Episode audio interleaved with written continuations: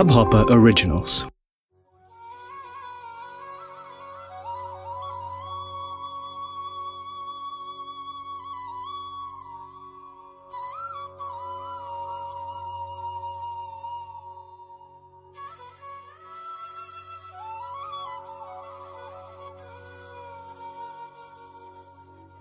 बेटा अंदर बालक नहीं है वह तो तुम्हारा ही प्रतिबिंब है जब प्रतिबिंब के दर्शन से परमात्मा भी शुद्ध बुद्ध भूल देते हैं, तब बिंब के दर्शन से वैष्णव का देह भान बिछर जाए तो क्या आश्चर्य है? वैष्णव प्रत्यक्ष प्रभु के दर्शन करते हैं और प्रभु अपने प्रतिबिंब के ही दर्शन कर पाते हैं। सनकाद ऋषि नारायण कीर्तन करते करते दौड़ते हैं। आप भी प्रभु के दर्शन करने जब जाएँ, तब सनत कुमारों को साथ लेकर जाइए। सनत कुमार चार हैं। वेदांत के ग्रंथों में वर्णन है कि अंतकरण के चार भेद हैं। मन, बुद्धि, चित्त और अहंकार। अंतकरण जब संसार का चिंतन करता है, तब उसे मन कहते हैं। अंतकरण जब किसी विषय का निश्चय करता है, तब उसे बुद्धि कहते हैं। अंतकरण में अर्थात अहम आता है, तब उसे अहंकार कहते हैं। अभिमान कहते हैं। अंतकरण जब परमात्मा का चिंतन करता है, तब उसे चित्त कहते हैं। सनक, सनंदन, सनातन और सनत कुमार क्रमशः इन चारों के स्वामी हैं। मन, बुद्धि और शुद्ध करके दर्शन के लिए जाइए। लोग जब दर्शन करने जाते हैं, तब प्रायः कपड़े बदल कर जाते हैं। मन को बदल कर नहीं जाते। प्रभु किसी के कपड़े नहीं देखते हैं, पर आप भी किसी के कपड़े न देखें। कपड़ों में माया है। सुदामा जी द्वारिकानाथ के दर्शन के लिए गए हैं। तब उनके कपड़े साधारण से थे। फटी धोती पहनकर वे गए थे। सुदामा जी के कपड़े अच्छे नहीं थे, पर उनका मन शुद्ध था। द्वारिकानाथ दौड़ते हुए आए। सुदामा जी को हृदय से लगाकर प्रभु मिले थे। परमात्मा के दर्शन करने जाएँ, तब मन, बुद्धि और चिंत अहंकार। इन चारों को शुद्ध कीजिए। सनत कुमार के साथ ले जाइए। जो प्रत्येक इंद्रिय से ब्रह्मचर्य का पालन करते हैं। उनके मन बुद्धि, चित्त और अहंकार शुद्ध होते हैं। सनत कुमार संयम के स्वरूप हैं। प्रत्येक इंद्रियाँ संयम रखकर दर्शन करिए। सनत कुमार दौड़ते ले गए हैं। छह दरवाजों को पार करके वे गए हैं। नारायण नारायण कीर्तन करते करते दौड़ते हैं। उनकी भावना है कि लक्ष्मी जी हमारी माता हैं। नारायण हमारे पिता हैं। उनकी आधी आँखें खुले हैं और आधी आँखें बंद हैं। आँखें खोल दें तो जगत दिखाई पड़े और मन चंचल हो जाए। सनत कुमार शांत भाव के उपासक हैं। उन्हें जगत को देखने की इच्छा नहीं है। देखने योग्य तो लक्ष्मी नारायण हैं। उन्हें लक्ष्मी नारायण की मिलन की, दर्शन की तीव्र आतुरता है। सातवें द्वार तक आ गए हैं, जहाँ जय और विजय प्रहरी हैं। ये जय और विजय सनत कुमार को भीतर नहीं जाने देते। सोचते हैं कि ये बालक हैं और हमें पूछते भी नहीं। भीतर चले जा रहे हैं। प्रहरियों ने छड़ी आगे रख दी और कहा कि महाराज, खड़े रहिए। अब ये जय विजय दर्शन में विलंब कर रहे हैं। प्रतिबंध लगा रहे हैं। ये विघ्न खड़ा कर रहे हैं। तब सनत कुमार को थोड़ा क्रोध आ गया। सनत कुमार काम पर विजय प्राप्त करने आए हैं। पर आज काम के छोटे भाई क्रोध के अधीन हो गए हैं। काम पर विजय पाने वाले क्रोध के अधीन होकर शक्ति का नाश करते हैं। शक्ति का नाश ही पाप है। शक्ति के बिना भक्ति नहीं हो सकती। इन जय विजय को पार करके जाना बहुत कठिन है। बद्री नारायण की यात्रा जिन वैष्णव ने की है। उन्हें मालूम होगा कि विष्णु प्रयाग से आगे जाने पर दो बड़े बड़े पहाड़ आते हैं। जय और विजय। इन जय विजय को पार करके जो जाते हैं, उन्हें नारायण के दर्शन होते हैं। जय विजय पहाड़ को पार करने पर यात्री थक जाते हैं। ये जय विजय भीतर जाने नहीं देते हैं। स्वदेश में प्रतिष्ठा ही जय है। परदेश में कीर्ति ही विजय है। आप का त्याग करने वाले, द्रव्य का त्याग करने वाले, साधुओं को ज्ञानी पुरुषों को माया, कीर्ति में फंसा कर रखने वाले कई साधु ऐसी आकांक्षा रखते हैं कि मेरे बाद मेरा आश्रम चलता रहे, मेरा नाम रहे। अरे, किसी का नाम रहा भी नहीं, कि तुम्हारा ही रहेगा। नाम रूप मिथ्या है बड़े बड़े महारथी गए, उन्हें कोई याद नहीं करता। प्रभु का नाम, प्रभु का स्वरूप ही सत्य है। माया गृहस्थ को काम सुख में फंसा कर रखती है। साधु संतों को कई बार माया कृति में फंसा कर रखती है। शरत कुमारों ने सोचा कि हम तो अपने माता पिता से मिलने जाते हैं, हमें रोकने वाला कौन है? ये हमारा अपमान कर रहे हैं। ज्ञानी पुरुषों को काम त्रस्त नहीं करता, ज्ञानी पुरुषों को क्रोध त्रस्त नहीं करता। ज्ञानी पुरुष आत्मदृष्टि को साध्य बनाते हैं। वे किसी के शरीर को नहीं देखते। देखने योग्य यह शरीर नहीं है, देखने योग्य परमात्मा है। जिनकी देह दृष्टि है, काम उन्हें त्रस्त करता है। जो शरीर का चिंतन करता है, वह कामाधीन हो जाता है।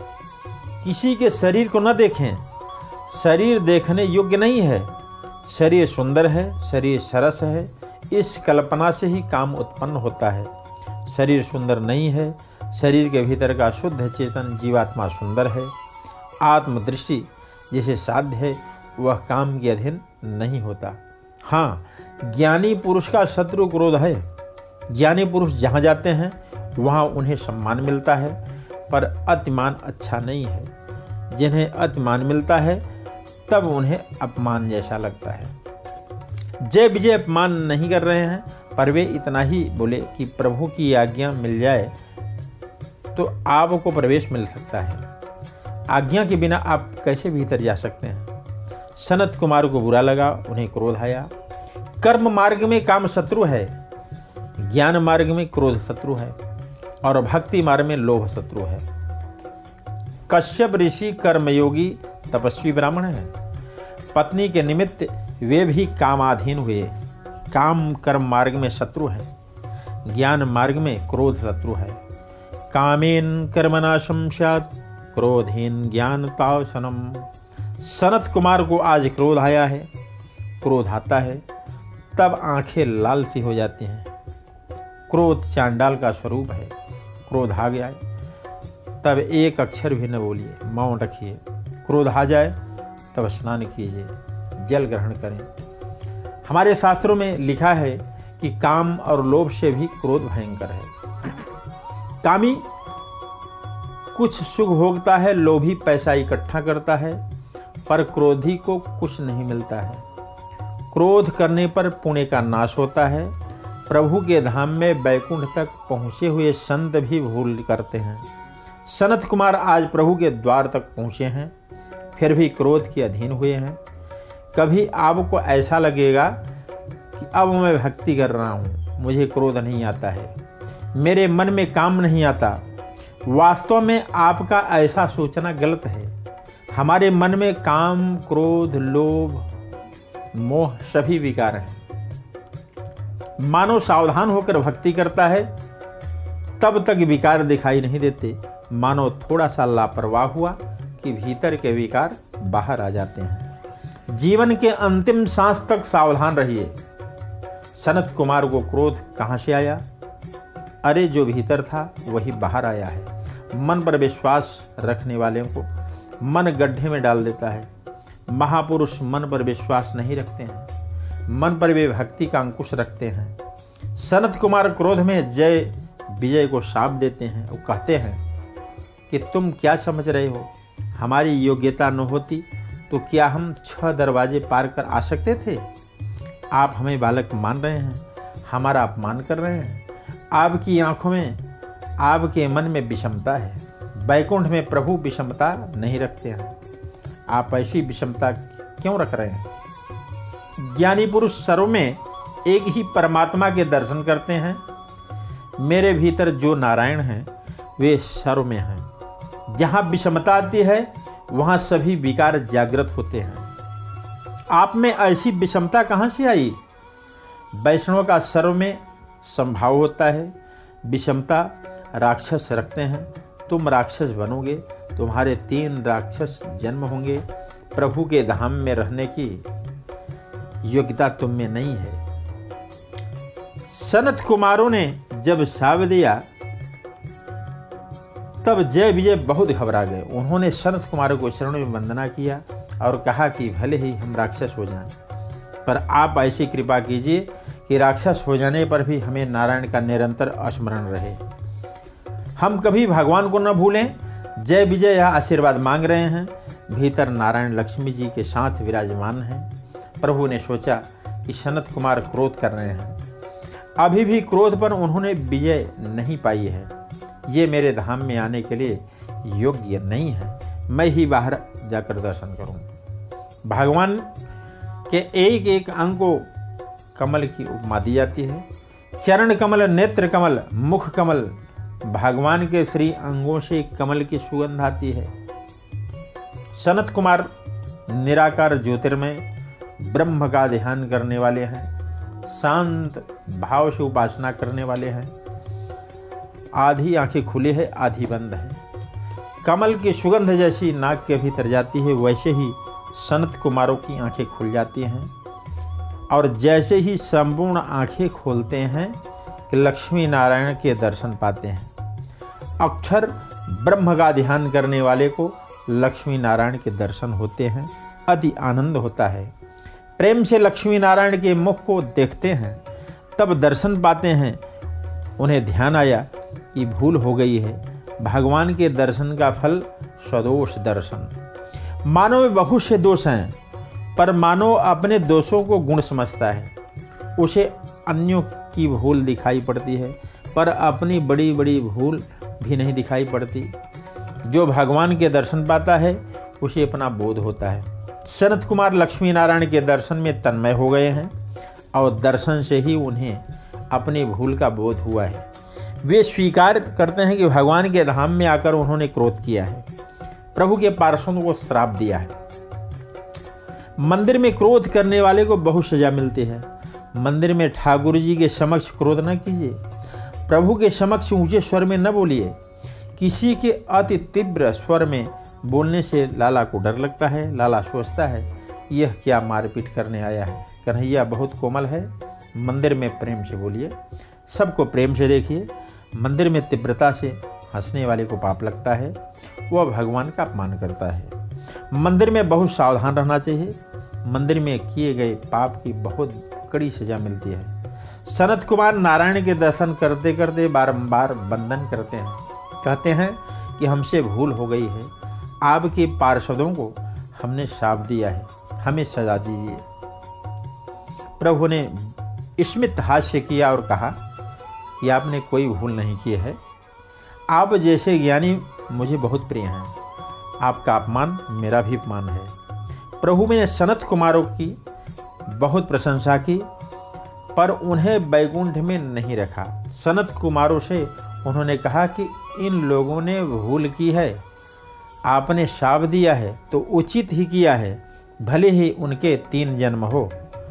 पर तीन जन्मों के बाद ये मेरे ही धाम में आ सकेंगे। ऐसी कृपा कीजिए। परमात्मा ऐसा मधुर भजन बोले कि द्रवित समंत कुमार बारंबार उनका वंदन करते हैं। सोचने लगते हैं कि हमारी महत्ता प्रभु बढ़ा रहे हैं। सनत कुमार परमात्मा का स्वरूप आँखों से भीतर उतार रहे हैं। प्रदक्षिणा करके सनत कुमार ब्रह्मलोक में पहुँच गए। प्रभु ने जय विजय से कहा कि तुम्हारे तीन जन्म होंगे, पर तुम्हारे उद्धार के लिए मैं चार अवतार धारण करूँगा। भागवत के प्रमुख टीकाकार श्रीधर स्वामी हैं और भागवत पर अनेक टीकाएँ प्राप्त हैं। श्रीधर स्वामी जी का टीका बहुत प्राचीन है। 1200 वर्ष पहले गंगा तट पर माधव राय के दर्शन करते करते स्वामी ने यह टीका लिखी और श्रीधर स्वामी की टीका महाप्रभु जी को बहुत अच्छी लगी। श्रीधर स्वामी ने अपनी टीका में लिखा, यह सब उचित नहीं है, यह योग्य नहीं है यह मुझे पसंद नहीं है। यह विजय भगवान के पार्षद हैं। और भगवान के पार्षद तो भगवान के समान ही होते हैं। जय विजय सनत कुमारों को पहचान न सके, उन्हें बालक समझकर रोक दिया। यह उन्हें शोभा नहीं देता। सनत कुमार जैसे ज्ञानी पुरुषों को क्रोध आ जाए और वे जय विजय को साप दें, यह भी बहुत उचित नहीं है। और अगर बैकुंठ से जीव का पतन हो तो बैकुंठ का खुश महत्व नहीं रहता। भगवान ने कहा, यद गत्वाम न निवर्तन्ते, तद धाम परम मम। जय विजय बैकुंठ के पार्षद हैं। उनका पतन हो और उन्हें जन्म लेना पड़े, यह कुछ उचित नहीं लगता। प्रभु भी उन्हें इस तरह भेज दें, यह भी योग्य नहीं है। इस लीला में तो ठाकुर जी पर भी दोष आता है, आश्रितों का त्याग नहीं किया जाता। जय विजय भगवान के आश्रित हैं। प्रभु एक बार जिसे अपनाते हैं, उसे त्यागते नहीं हैं। भगवान, जय विजय का त्याग करें, यह भगवान को शोभा नहीं देता है। आप जितने समय तक कथा सुनते हैं, उतने समय तक आपका मन पाप नहीं करता। परमात्मा की लीला जीव के कल्याण के लिए है। बैकुंठ में जीव वर्षों से आराम कर रहे थे, परंतु बहुत आराम के बाद उनका कुश्ती करने का मन हुआ। भगवान के साथ कुश्ती कौन कर सकता है? भगवान के पार्षद भगवान की तरह बलवान हैं। प्रभु ने सोचा कि ये पार्षद राक्षस बने, मैं उनके साथ युद्ध कर सकूँ। ऐसी लीला करूँगा, भगवान की इच्छा जय विजय में अज्ञान आया। ज्ञान भगवान देते हैं, यह सब बात सत्य है। साथ ही ठाकुर जी को कोई लीला करनी है तो जीव की अज्ञान में भी वे रखते हैं। और यशोदा मैया बालकृष्ण को परमात्मा नहीं मानती हैं। वे परमात्मा की कन्हैया मेरा पुत्र है, लाला के अनेक राक्षस मारे हैं, पर यशोदा मैया वात्सल्य भाव कम नहीं है। उनका विश्वास है कि कन्हैया देव नहीं है, परमात्मा नहीं है, मेरा पुत्र है। यशोदा परमात्मा को देव मानने लगे तो लीला यह नहीं हो सकती। भगवान जिस तरह ज्ञान देते हैं, उसी तरह अज्ञान भी रखते हैं। और भगवान की लीला करने के लिए जय विजय को अज्ञान में रखते हैं। भगवत इच्छा से जय विजय सनत कुमारों को पहचान सकें।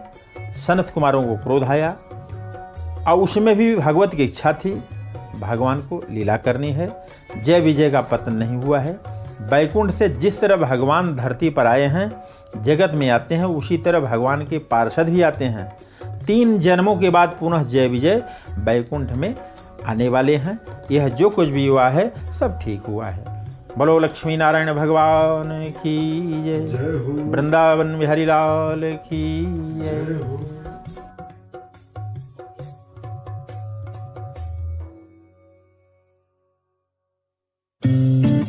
इस हब हॉपर ओरिजिनल को सुनने के लिए आपका शुक्रिया। अगर आप भी अपना पॉडकास्ट लॉन्च करना चाहते हैं तो हब हॉपर स्टूडियो वेबसाइट पे रजिस्टर करें और एक मिनट के अंदर अंदर अपना खुद का पॉडकास्ट लॉन्च करें। यही नहीं स्टूडियो देता है आपको पूरी आज़ादी कहीं भी, कभी भी अपना पॉडकास्ट लॉन्च करने की सिर्फ़ तीन आसान स्टेप्स में। तो साथ में अपना पॉडकास्ट शुरू करने के लिए तैयार just hop on hub hopper simply content